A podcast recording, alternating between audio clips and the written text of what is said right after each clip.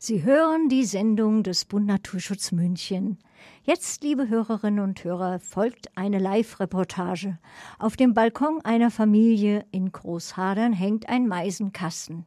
Eines Tages im Juli letzten Jahres bemerkte die Familie, dass eine Hornissenkönigin begonnen hatte, just in diesem Meisenkasten ein Nest zu bauen. Sogleich wandte sich die Familie zwecks Beratung an den Bund Naturschutz. Sabine Kiefer und Markus Palke vom Arbeitskreis Hornissen- und Wespenberatung haben sich daraufhin auf den Weg gemacht, um sich alles genau anzusehen. Unsere Kollegin Susanne Unger war bei dieser Besichtigung dabei und so können wir Ihnen heute diese Aktion tonlich wiedergeben. Hören wir nun den ersten Teil zu dieser Besichtigung bzw. Begutachtung der Situation. Also wir sind hier auf einem Balkon im dritten Stock und schauen uns einen Meisenkasten. Genau. Dann die Meisen sind ausgezogen genau, und dann ja. ist die Hornisse quasi. Als Nachmieterin sozusagen genau. rein. Wir haben immer wieder Insekten- und Vogelbesuch. Und ja, in diesem Jahr hat sich offensichtlich eine Hornisse einen Meisenkasten ausgesucht. Und wir sind da durchaus sehr äh, drüber oder haben uns darüber gefreut. Jetzt äh, ist es aber so, dass äh, meine Frau leider allergisch ist und es gar nicht erst ausprobieren möchte, ob so eine Hornisse stechen möchte, will, kann. Und da waren wir auf die Idee gekommen, eben halt mit dem Bund Naturschutz bzw. mit der unteren Naturschutzbehörde zu gucken, wie können wir das so hinkriegen, dass die Hornisse weiter leben und äh, brüten kann und äh, entsprechend äh, ja, das Volk auch entstehen kann. Und äh, wie können wir auch damit umgehen? Da kommt sie wieder. Ah. Genau, ja, ja. Die, ähm, das ist eine vorsichtige. Also das ist, weil das war jetzt schon irgendwie beeindruckend zu sehen, dass die jetzt sich einfach wahnsinnig viel Zeit gelassen hat, bis da nichts passiert ist, mhm. bis da niemand mehr war. Und daran merkt man aber auch wieder, die haben überhaupt kein Interesse an uns. Also das interessiert die nicht. Ne? Wir sind für die im Gegenteil eher eine Gefahr. Ja? Und nochmal, ich meine, es gibt ja, also ich sag mal, den Grund, äh, den ihr genannt habt, und den kann ich nachvollziehen, wenn man das Fenster kippt und es ist nachts hell, genau. die sind nachtaktiv, dann kann es sein, dass sich welche verfliegen. Und da geht es dann gar nicht darum, dass die irgendwie bösartig sind, Nö, aber es ist auch klar, in dem Moment, wo da irgendwie Panik herrscht, ja. äh, kann, was, kann was passieren, muss definitiv nicht, aber kann was passieren insoweit, sage ich mal, kann man es äh, in dem Fall auch wirklich äh, verantworten und befürworten, zu sagen, dann ähm, macht, tut mir ihr was Gutes und euch was Gutes, indem man ihr sozusagen einen Platz. Man sucht, der einfach ein entspannt Ja, und für uns ist eben halt auch wichtig, wir gehen da relativ entspannt mit um, aber wir haben hier eine große Wohnanlage und ich bin mir sicher, dass nicht alle Nachbarn da so entspannt mit umgehen. Und äh, dann wäre es nicht in unserem Sinne, wenn die Hornisse versucht hier zu bleiben und Verluste ertragen muss. Und da wäre, wäre es uns deutlich lieber, sie ist an einem guten, geschützten Ort und äh, kann ganz entspannt damit umgehen. Ich bin die Sabine Kiefer. Ich bin an sich Wald- und Kräuterpädagogin und komme aus der Forstingenieurwesen-Schiene eigentlich und habe eben das Seminar mitgemacht beim Herrn Alborn 2019, glaube ich. Genau. Also er macht eine Ausbildung. Ja, sollte man, weil einfach das schon ein komplexes Thema ist und dann kann man sich da sehr gut reinfuchsen. Es gibt viele, die halt Imker sind bei uns und da sowieso ein bisschen in die Richtung schon gehen. Genau, und ich bin Markus Palke, ich bin eben auch ehrenamtlicher Wespenberater, habe auch diesen Kurs gemacht mit dem Herrn Alborn, der damals von der unteren Naturschutzbehörde angeboten worden ist. Ich bin Imker. Und wie habt ihr das bemerkt? Das ist einfach auch sehr laut. Ja, ja. ja und also es ist so auch deutlich. Diese ganz großen diese Käfer und die Hornissen sind so das lauteste, die Wanzen auch. Und dann was brummt und da ins Loch fliegt. Und das heißt, ja. wenn man jetzt den, den Weißenkasten öffnet, was man da drin sieht, ist so ein runder Bau, den die Hornissen Königin das, dort angelegt hat. Genau, das ist quasi der Anfangsbau. Die Königin legt sozusagen diesen Anfangsbau an und äh, legt quasi da die ersten Eier und wird immer so viele Eier legen, wie sie quasi auch am Anfang selber versorgen kann. Also die sie dann mehr oder weniger auch selber füttern kann. Das ist, wenn man so will, quasi eigentlich die Zelle, die sie betreiben muss, damit quasi die ersten Arbeiterinnen auschen wenn die ausgeschlüpft sind, dann geht es eigentlich erst richtig los. Und dann geht es auch relativ schnell, weil dann ja äh, quasi einfach viel, viel mehr Futter auf einmal kommt. Die Königin nur noch mit Legen beschäftigt ist und die anderen Arbeiterinnen im Bau damit beschäftigt sind, quasi diese Wabenstruktur zu erweitern. Genau. Also die bauen dann um diese Kugel dann noch genau. immer in Schichten. Und dann aus braunem, äh, morschem Holz ist das eben, deswegen ist das so braun. Und dann kleistern die das Immer mehr und immer mehr. Und normalerweise wäre das inzwischen halt schon viel größer. Also äh, bei Hornissen ist es tatsächlich so, dass die auch nochmal Nester auslagern. Also wenn die feststellen, das ist zu klein, dann kann es sein, dass die in der Nähe dann quasi nochmal ein zusätzliches äh, Zweitnest bauen, äh, um mehr oder weniger dann, äh, ja, dann sage ich mal, die geeignete Größe zu haben. Die Krux ist ja, ist ja im Prinzip die, das Ganze hat ja einen einzigen Zweck, nämlich neue Königinnen zu produzieren. Also das heißt, das Nest hat irgendwann die äh, Größe bzw. die Staatsgröße ist so groß, dass die Königin anfangen kann, Königin und Drohnen zu produzieren. Und beide brauchst du, die äh, Königin brauchst du sozusagen fürs nächste Jahr und die Drohnen müssen quasi im Herbst eigentlich diese Königin noch begatten, wobei es in der Regel nicht die Königin, äh, die Drohnen des eigenen Volkes sind, also Inzucht und so weiter, sondern es sind eben dann die anderen. Aber die äh, werden dann eben auch produziert. Im Herbst werden die begattet und die begattete Königin, also Jungkönigin, äh, geht dann quasi in den Winterschlaf, Winterstarre, sucht sich einen Ort, wo es es hoffentlich überlebt. Die allerwenigsten tun es, deswegen äh, werden halt viele Hornissenköniginnen geboren.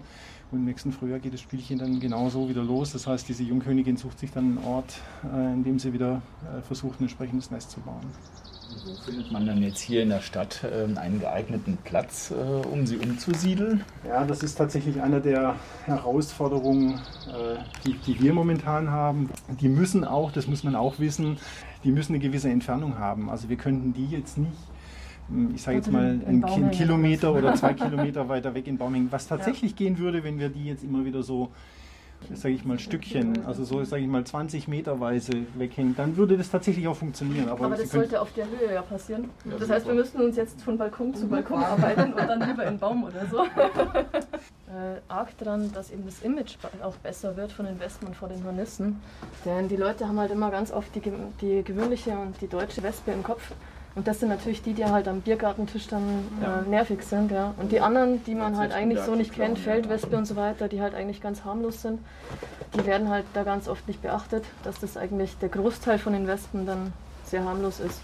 Die Hornisse eigentlich vor allen Dingen auch. Ich, also ich habe sie einfach sehr gern. Die sind, finde ich, sehr, sehr sanft und sehr kooperativ irgendwie noch. Also für uns war es natürlich sehr, sehr und ungewöhnlich, weil Hornisse haben wir die letzten Jahre ja. wusste ich jetzt nicht, dass wir hier mal ja. einen vorbeifliegen haben, den hier oben. Also wenn wir jemanden haben, der halt auch zum Beispiel dann sagt, er hat einen großen Garten, ja, und er würde halt einfach eine Hornissenfolge auch unterbringen, ich kann mir auch vorstellen, dass das ein Weg wäre. Ja.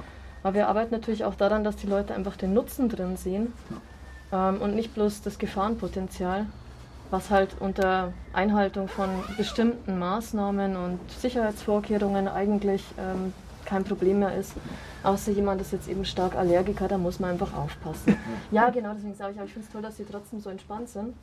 Weil es halt, ähm, es ist auch noch so, dass das Hornissengift eine bisschen andere Zusammensetzung als das Bienengift hat. Mhm. Aber trotzdem muss man das natürlich nicht ausprobieren, ja. nee, das muss man nicht ausprobieren und da sagen wir auch halt, also es geht ganz klar halt auch die Gesundheit der Bewohner vor.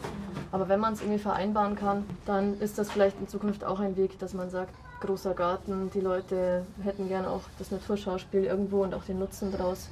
Oder so.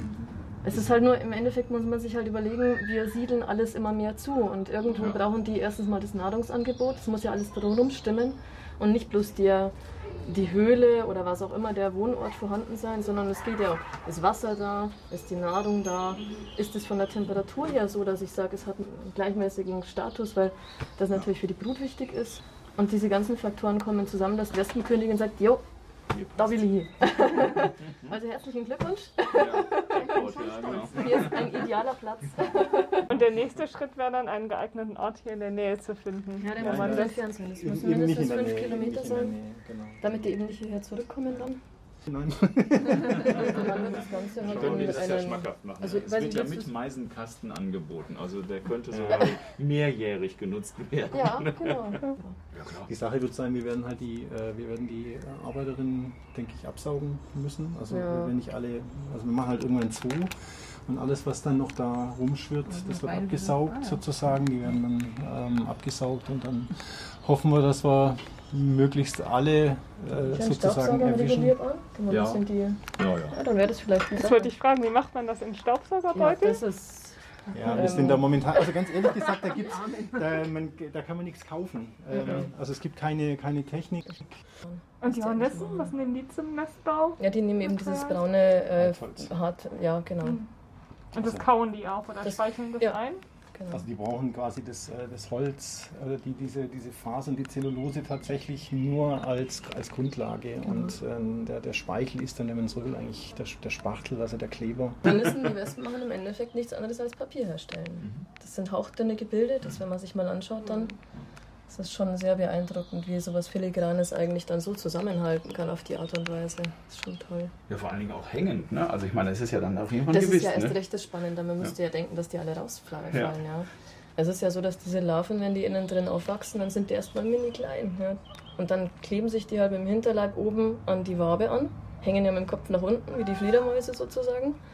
Und dass die nicht rausplumpsen, haben die eben am Hinterleib, dann hängen die sich da an. Und wie die der Häutung bleiben die immer hinten am Hinterleib hängen da drin. Ja, bis sie dann irgendwann so dick sind, dass sie gar nicht mehr rausfallen können. Es sind nicht nur Häutungen, sondern es sind tatsächlich Umformungen. Also die werden einfach Ja, aus der Larve genau. wird halt mehr und mehr dann immer die, dieses Fluginsekt, aber das dauert, das sind halt mehrere. Ja. Stunden. Aber das ist letztendlich, sage ich mal, bei allen Fluginsekten ähm, sind ziemlich ähnlich. Ja, diese Wandlungsfähigkeit bei den Insekten ist sowieso was, was absolut faszinierend ist. Dieses von, von rundes Ei bis hin zu einer vollständigen Form. Man, man, man kann es nicht wissen, aber ich würde tatsächlich vermuten, dass es ein bisschen damit zusammenhängt, dass die eben doch jetzt relativ lang nichts machen Ja. konnten, dass es einfach Ja, zu kalt war. Und dass mehr oder weniger da schon, ich, ich sage jetzt mal, es die das nächstbeste genommen hat.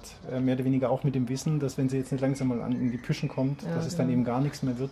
Und dann nimmt man vielleicht auch was, was vielleicht nicht ganz optimal ist. Also ihr seid nicht der einzige Meisenkasten. So, ein- so ein Volk ist darauf ausgerichtet, äh, viele Königinnen zu produzieren, weil eben nur ganz wenige das überleben. Also man muss, das, das Überleben im Wintern heißt, dass die quasi in so, einer, in so eine Winterstarre verfallen. Und das ist so ein Moment, wo die halt auch völlig hilflos sind. Also wenn die von irgendjemand gefunden werden, eben auch von einem Fressfeind, äh, dann sind die weg, da haben die gar keine Chance. Und das ist einkalkuliert. Deswegen müssen halt einfach deutlich mehr da sein, damit dann auch, sage ich mal, die Population erhalten bleibt. Also die sie hat Glück gehabt, hat euch gefunden und dann habt ihr Ja. bei münchen.de nachgeschaut Genau. Wofür wir sehr dankbar sind. zu dem Bund Naturschutz gekommen. Also ihr unter Lu- Ja, es war das auch keine Option, einfach diesen Meisenkasten zuzumachen und äh, äh, zu sagen, das war's dann halt, ist halt Natur. Das ist eben nicht Natur, wenn man es zumacht. Und deshalb war für uns klar, wir brauchen möglicherweise eben eine andere Lösung. Und Gott sei Dank gibt es eine andere Lösung. Genau, wir bemühen uns immer mehr zu werden und sind total froh, wenn sich die Leute eben bei uns melden, statt dass sie googeln, Wespe oder Nisse entfernen oder wie auch immer. Und vielleicht dann an den einen oder anderen Schädlingsbekämpfer geraten, der das halt vielleicht einfach dann, ja, vielleicht nicht ganz so ordnungsgemäß macht, mit Gift macht vielleicht auch. Das Gift muss nämlich bei denen, so letztes Mal rausgefunden, dass das Gift eine Zeit lang eben bleibt, damit eben auch letzte einfliegende Wespen oder Hornissen dann eben noch daran glauben müssen. Was bedeutet, der Wespenschaum, den ich irgendwo kaufe im Baumarkt, der ist kurzfristig für manche Leute eine Lösung, für uns natürlich überhaupt nicht, weil mit Gift eigentlich sowieso nicht hantiert werden sollte. Das ist außerdem echt eine super grausame Geschichte. Es ist die einfachste Lösung, sich bei uns zu melden, dass wir uns uns mal anschauen und sagen, hey, überhaupt kein Problem. Es könnte sogar bleiben, wenn ihr wollt. Ja, und Und dieser Service ist kostenfrei? Oder gegen Spende. gegen Spende? Gegen Spende, Wir freuen genau. uns natürlich, wenn die Arbeit unterstützt wird. genau. Ähm, genau, weil wir das alles als ehrenamtliche Helfer machen. Und damit es eben weitergehen kann, wir brauchen Material. Ähm, So. Das heißt, jeder kann an euch, an euch herantreten und Ja. diesen Service nutzen Ja. und Genau. dann finanziell unterstützen. Wir wollen da jetzt kein Geld verlangen, weil uns geht es natürlich darum, dass möglichst viele Menschen äh, den, die diese Dienstleistung auch wahrnehmen und manche könnten sich ja dadurch quasi abgeschreckt fühlen, dass sie sagen, jetzt muss ich dafür auch noch bezahlen. Ähm, Äh, Nochmal auch zu dem Gift, es gibt schlichtweg und einfach ein ganz egoistisches Argument, warum, sich die, warum Leute sich das gut überlegen sollten. Ähm, dieses Gift ist nicht nur für Insekten giftig, auch, auch für äh, die, die Leute selber und deswegen würde ich mir das, ich würde mir das da mal überlegen, äh, das einzusetzen, weil äh, die Frage ist sozusagen, welche Folgen hat denn jetzt so ein Wespennest und welche Folgen hat denn jetzt das Gift? Ja. Und selbst sage ich mal, wenn ich äh, Wespen in einem Rollladenkasten zum Beispiel habe und ich weiß, ich kriege die da nicht raus, ähm, dann ist immer noch die Frage, sind die tatsächlich so gefährdend, dass ich da sofort was machen muss oder kann ich nicht genauso gut warten? Ähm, und äh, lass dann sozusagen anschließend das Wespennest entfernen, weil wenn die dann schon mal drin sitzen, muss ich eh wahrscheinlich irgendwas tun, sprich äh, sanieren und dann ist nur die Frage, wann ich das tue. Deswegen ist es halt für uns ein Appell einfach ähm, an die Leute im Frühjahr beobachten, gucken, was fliegt denn da, ja? Wo fliegt denn das hin? Aha, da gehört es aber eigentlich jetzt für mich, für mein Gefühl jetzt vielleicht erstmal nicht so hin. Oder es vielleicht doch. Und ich lasse es, ich kann es lassen, ich kann es mit dem vereinbaren, was halt so an sonstigen Faktoren noch da ist. Und ansonsten einfach Vorkehrungen treffen. Man kann zum Beispiel Rollläden auch mit so einem Besal, was für Türen zum Abdichten unten hingeklebt wird, so eine Leiste, kann man die super unproblematisch dann in Eigenregie gegen dieses Eindringen relativ gut sichern. Also man kann sich ziemlich viel einfallen lassen, um halt einfach diese Konfrontation gar nicht erst zu haben hinterher. Mhm.